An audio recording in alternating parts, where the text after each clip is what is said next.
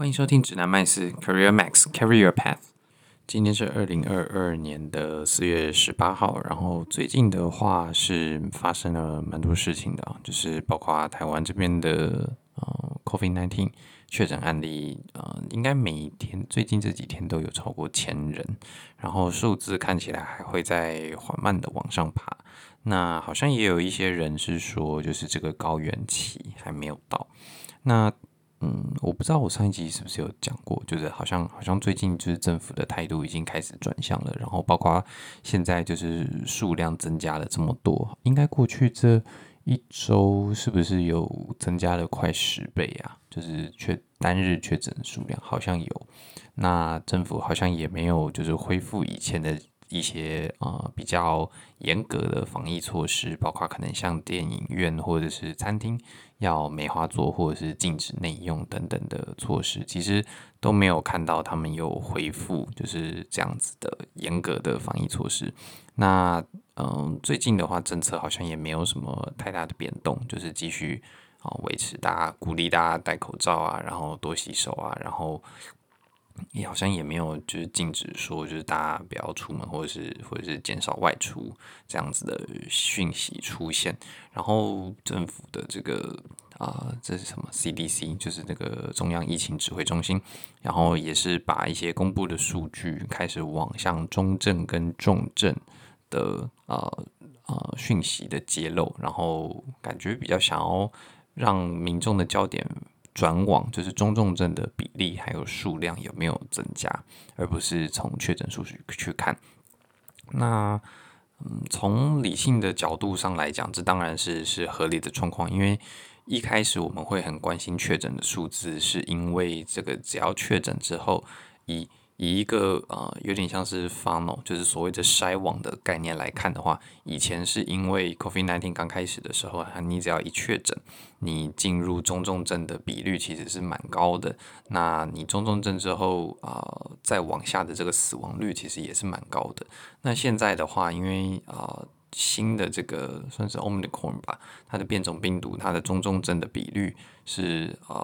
降低许多，然后死亡的几率也下降很多。所以如果我们按照以前的做法，就是用确诊数，但是它的传播力很强，所以如果按照以前的做法用确诊数去衡量的话，很容易失准，然后很容易造成医疗资源的过度负担。像前阵子其实就有这个状况嘛，就是大概在几十例到100多例的时候，其实是有一点点就是医疗资源就是被挤压的状况了。因为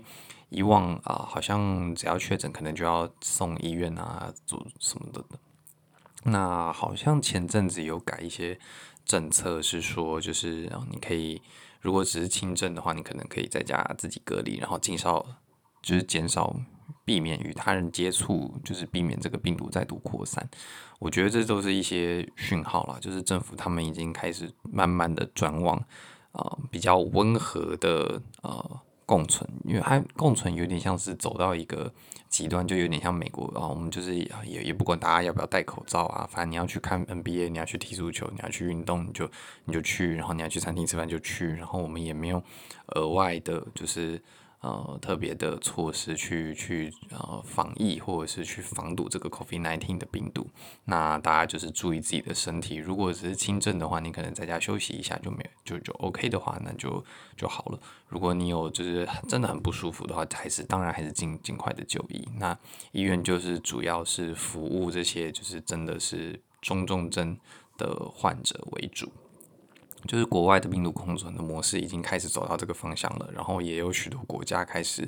开放边境，然后或者是开放旅游。那台湾的话，目前还是在一个比较温和的过渡期，就是我们可能先针对这样子的疫情有病毒比以前还要剧烈的扩散的状况，我们就是还是有一些防疫措施，但是我们并不会很积极的或是很严格的去限制，就是大家应该要像以前那样子回到梅花座，或者是禁止内用，或者是升3级，然后大家都不要出门，然后都在家上班。目前看起来是想要往共存的方向走，然后但又怕就是民众大多数的民众可能怕怕大多数的民众会反弹吧，所以他们在政策上是采这样子温和的方式。那当然也有可能他们就是不敢，就是直接共存，或者是他们还在观望。那也有一些人是，我有一些朋友到现在也是不愿意打疫苗的，也有。那不愿意打疫苗的理由当然就也很多种，然后或者是觉得政府都是在过度的限制大家，或者是政府开放的幅度太大了，也有，就是两派的状况都有，就是说你不该限制大家，或者是你不该让大家这样子或者是让病毒这样子有蛮高的几率可以自然继续扩散下去。那反正我们相信，就是尽量还是相信，就是政府的集体智慧会是做出一个好的决策嘛。毕竟这个政府还有这个领导人都是大家选出来的。好，那我们也不评论到底什么样的我不评论什么样的做法是对的。反正因为每一种做法都有利有弊嘛。那我们政府既然有一群很聪明的人，然后他们每次都在讨论这种事情，那我们就相信他们就是讨论的结果应该会是最好的。那也会让我们可以慢慢走向就是跟世界可以重新接回轨道的方向。因为其实中国这边的案例也是。大家可以看到他们好像已经封城了3个礼拜了吧，然后就是买菜啊民生物资都已经出现问题，出现了好一阵子了，然后这样子严格的封城的措施其实看起来对于病毒的传播其实也是没有就是减缓的状况的。那投入的资源其实也蛮大的，民怨也蛮多的，在台湾是不是要走到像这样子的极端的程度，然后或者是说走到这样极端程度，就算最后真的清零了，那你能够维持清零的时间多久，就是也是一个问题。好，那最近的话就是还有发生像是当然美国那边比较大的事情就是 Elon Musk 就是说要想要把 Twitter 就是全部买下来嘛。那 Twitter 也是有做一些反应反制啊，就是我们目前好像也没有什么比较新的消息了，就是说他原本是买到变大股东，买 Twitter 买到变大股东，然后 Twitter 就邀请他进入董事会，接下来马斯克就说我不要进入董事会，然后再过几天他就说我要把你们全资买下来，然后好像是溢价不知道几十个 % 吧，然后就是说我要把你私有化这样子。那 Twitter 好像做出的反制的方法就是可能好像是去印股票吧，就是去稀释他的股票，让他没有办法这样子。因为马斯克这样子的讲法，他又不进入董事会，然后他又直接在公开市场上宣布他想要私有化，我觉得他应该就是 Twitter 就会认为他是一个敌意并购的状态，那他们就是可以做这个印股票的方法。然后这目前的比较新的动态啦，然后这两天我比较没有关注这个问题，因为这两天我就是看一些中职的新闻，我觉得也是蛮精彩的就是像昨天就是有这个统一狮对兄弟象吧，然后好像打到延长赛，打到12局，然后5-5的状况，然后最后统一狮有一个就是回本垒，就是到底是双杀还是对方有回本垒的一个再见分，然后裁判一开始是判这个球员就是回本垒这个是安全上垒，所以有得分，那统一是基本上就是获得胜利了嘛。但是因为兄弟象对于这个判决不服，所以提出了挑战，那就是当下也是有播放影片，就是高速摄影机拍摄的影片，然后去判定他到底是这个球员到底是有没有安全上垒，还是说他其实是被触杀出局的。那高速摄影机判的画面，其实 YouTube 上面现在也都可以找得到。那最后裁判改判的判决就是说，这个其实是没有。他看了高速摄影机画面之后，他其实是认为这个是没有安全上垒的，所以他其实是判定统一是被触杀出局，然后所以双方的比分还是维持在5-5，那就是变成和局。就是统一师就变得很不满，因为他们好像有3个人。总教练还是什么的，就是有太过激动，然后丢这个安全帽之类的。然后我觉得你原本到手的胜利然后没了，你当然会很激动，可是你就是跟威尔史密斯的状况一样嘛，就是你再怎么样你都不该诉诸暴力嘛。那他们这三个就是同一次这边的表现就其实不是很理想。那当然不服判决也是一个很大的问题，因为裁判就是有他们判决的理由，那画面也出来了，那你可以很生气，但你不能够对裁判或者是对就是技术相关的人员就是发泄你的情绪嘛，因为这就是画面录下来就是这样子，你也就是也不是他们错啊，那我为什么要这样子就是不服判决没有运动家的精神，我觉得是蛮可惜的一件事情，因为中职真的还是蛮多人看的。那现在舆论的话好像一开始有一些人也是在画面还没有被上传到 YouTube 之后，有一些人其实是比较挺说为什么裁判这样子就是又改判决了，但是画面出来之后这个声音几乎是完全没有，所以你就可以知道这个画面其实是蛮有信度的，就是裁判根据这个画面进行判决其实是有信度的。那如果大家有兴趣的话也可以去看，就是单看这个最后一球的画面剪辑大概就是6分钟而已吧，所以其实也蛮快的，你可以看完然后自己感受一下，就是如果你是裁判或者是你是一个球迷，你会认为这到底是有上垒还是没有上垒，因为上垒的标准是你有身体的任何一个部位碰到本垒的垒包才算要碰到哦。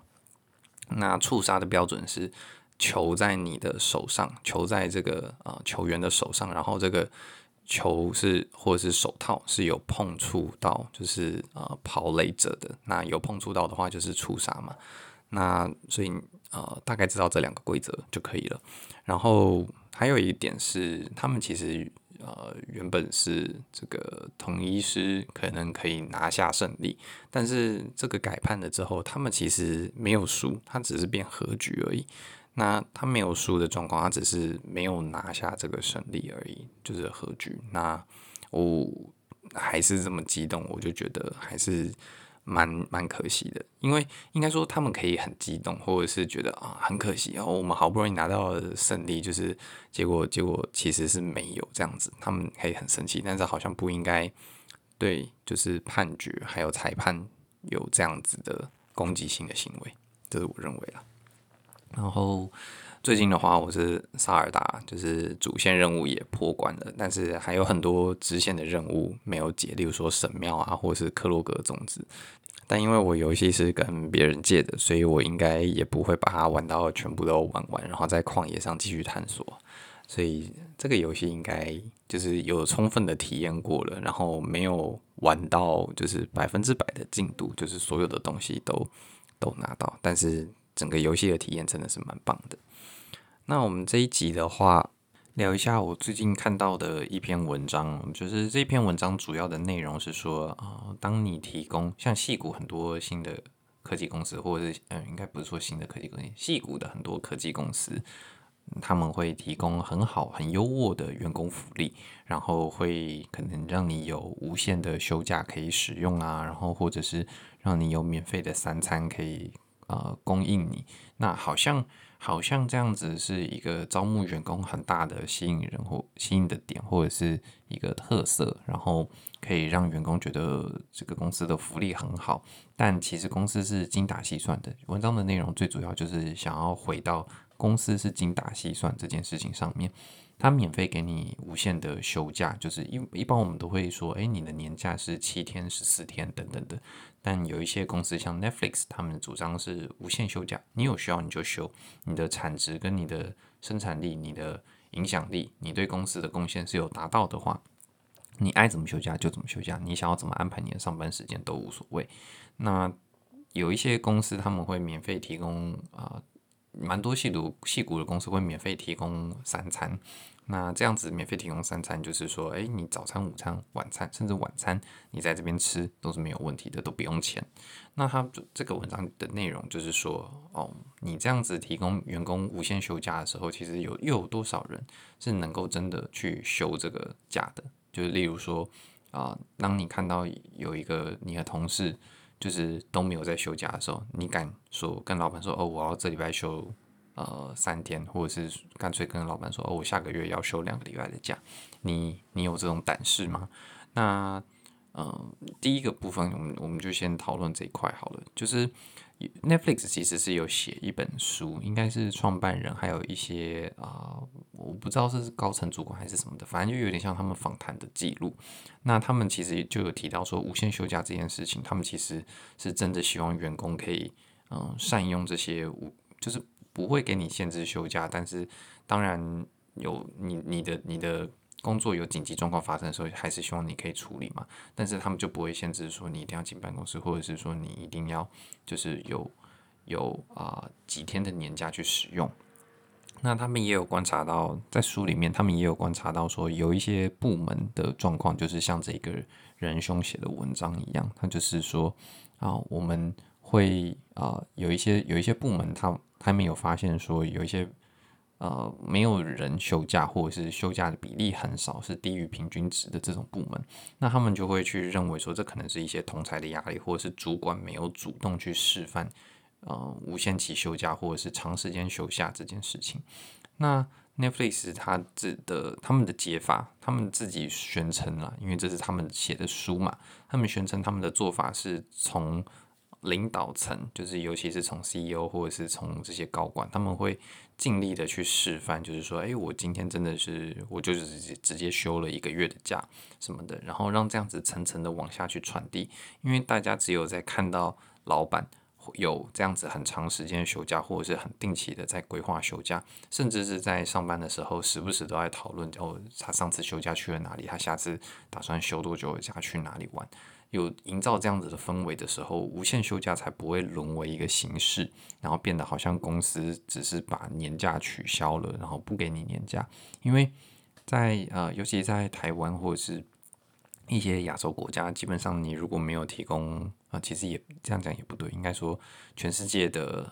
employee 就是所谓的劳工，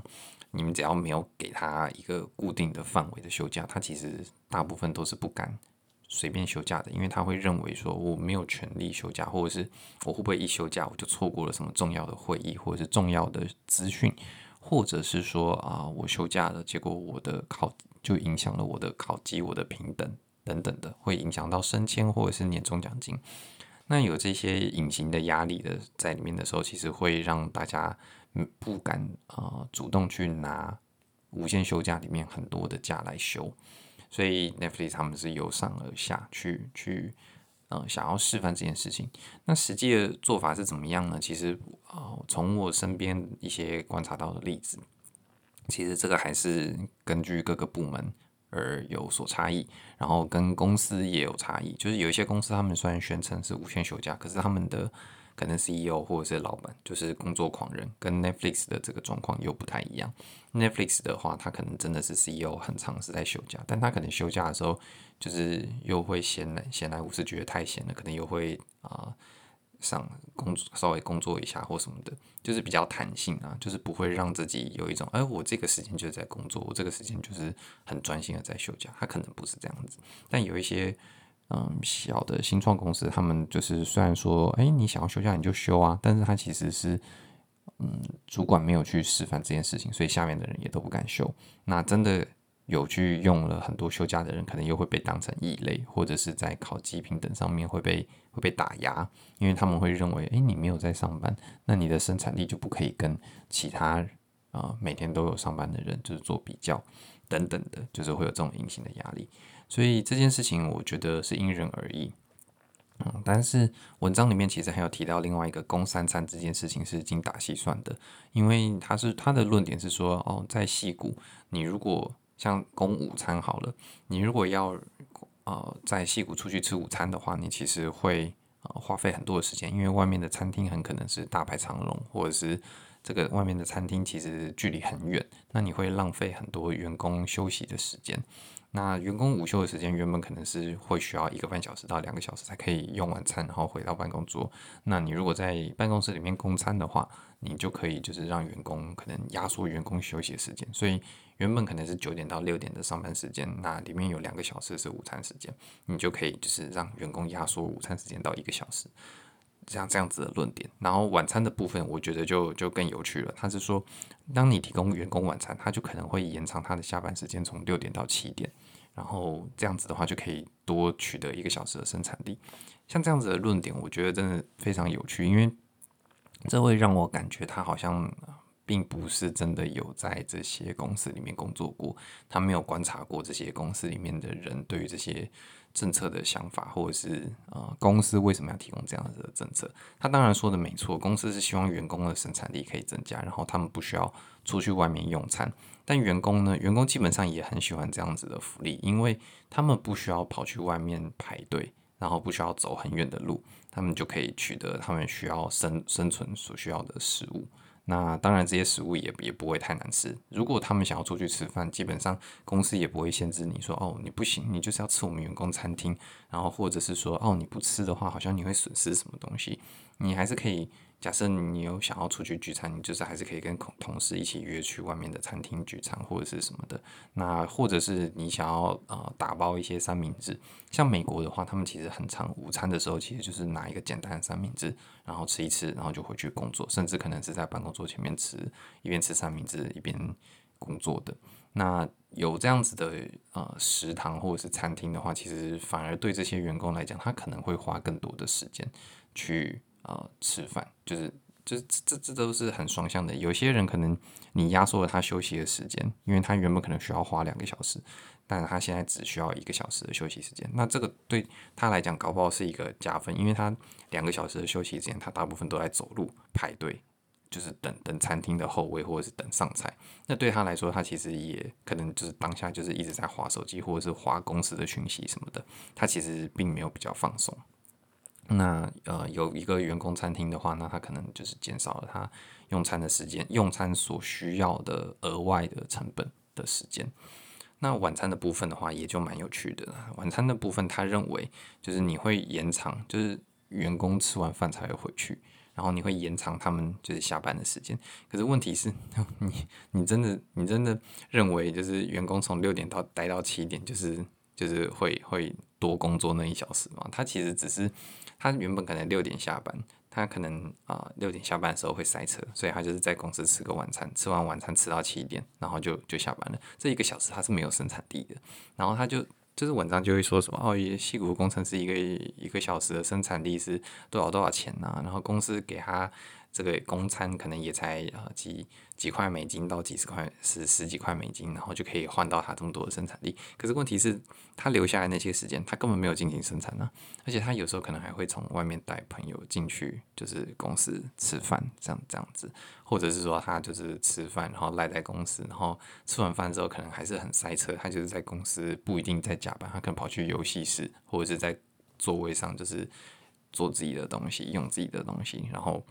时间差不多他才走。那甚至有一些更厉害的是，明明公司有供晚餐，然后他还是不想要塞车嘛，所以他可能4点半5点就下班走了，就是公司也没有阻止他。所以公司供晚餐这件事情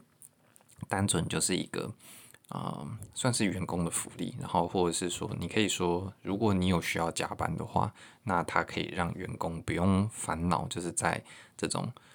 所谓大的科技园区里面，因为他们矽谷那边很多的办公室都是大到变成一个园区，那它这个园区里面如果没有设置这些餐厅，然后晚上贩售食物的话，那员工基本上就是他想要加班他也没办法加班。以前在没办法 work from home 的时候，就是你可能没有办法把电脑或者是东西带回家住，那这个晚餐的供应就会蛮重要的，因为你真的需要加班，你可能真的需要食物。好，那但是在矽谷那边我听到的状况其实是晚餐的时候其实有开放的餐厅是没有那么多的，不像午餐的时候会有很大量的餐厅你可以做选择。所以你晚餐的时候你通常会有遇到的状况是你很多时候你其实是在排队，你还是在排队等取餐或者是等座位啊等等的。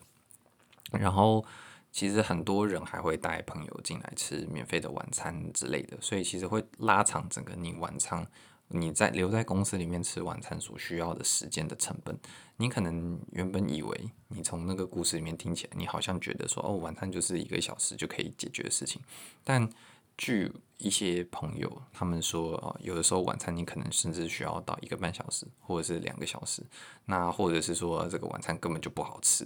所以更多的员工他们其实可能不会选择在里面用餐，而且他们可能就会直接选择下班或者回家。那他回家有没有在工作呢？其实也不一定，因为有一些跨国公司，他们其实有不同时区的团队需要合作，然后需要配合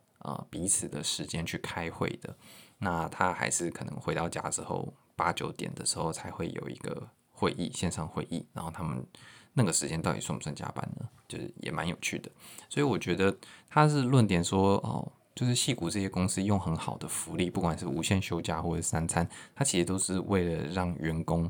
就是从员工上剥削更多东西。我觉得这个思维非常的对，非常的亚洲我不知道怎么形容，但就是他好像就是觉得资方都是坏坏，然后劳工就是很容易被压榨，给你略施小惠，你这边感激涕零，然后还加班。我觉得对，这个可能不在美国适用，但是当然他们公司一定会去衡量说我供晚餐得到的效益是什么。他文章其实有一部分是没有写错的，他得到的是更高的员工满意度，然后可以跟员工可以跟其他的朋友去炫耀，像这样子。然后这个炫耀的过程其实又是在帮公司做行销。其实这个才是他其实文章有写到，但是他却好像说这个只是一个小部分。其实我的公司提供这些福利的目的是为了榨取更多的生产力，或者是更多的工作时间。但是我觉得其实完全是颠倒，公司做这些福利的时候，其实它应该是没办法把生产力往上增加的。就是这样讲好像也有点奇怪，因为如果你供餐，你减少了员工需要去外面处理食物的时间，那你确实生产力是会增加的，而且员工也愿意主动去帮你增加这个生产力，因为对他来说去外面走路啊找食物啊这太累了。那或者是说在公司里面对，那如果是晚餐的话，那就更不用说了，根本没有人会为了吃晚餐而加班的，好吗？就是不用傻，这真的是太可爱了，太傻了。然后对，那更多的其实我觉得主要的部分是在行销，还有公司的形象，然后想要借此招募更多优秀的人才。他们甚至可能在当地找工作的时候，他们还会去评比说不同公司他们的餐厅有哪一些好吃的。但我觉得啦，大家都是去工作的，所以最主要还是看薪酬的部分，就是哪一间公司可以给比较高。然后福利的话，应该现在都几间大的科技公司或者是小的新创公司应该都是差不多的。例如说供餐是一个标准配备啊，然后可能还会有不同的补贴或者是补助等等的。那这些周边的补贴，当然就越大的公司他们可以有机会谈到越多的补贴或者福利嘛。但是现在从不知道从什么时候开始，好像大部分矽谷的公司几乎都是有供餐的。那当然食物好不好吃是另外一回事。好，那我们今天就比较像闲聊，也没有分享什么比较重要的也不是说重要啦，比较硬核。好，这支语台湾叫什么干货不对，这也是支语。好，反正就是比较一些 solid 的内容啊。那我们今天就是闲聊为主，这样，拜拜。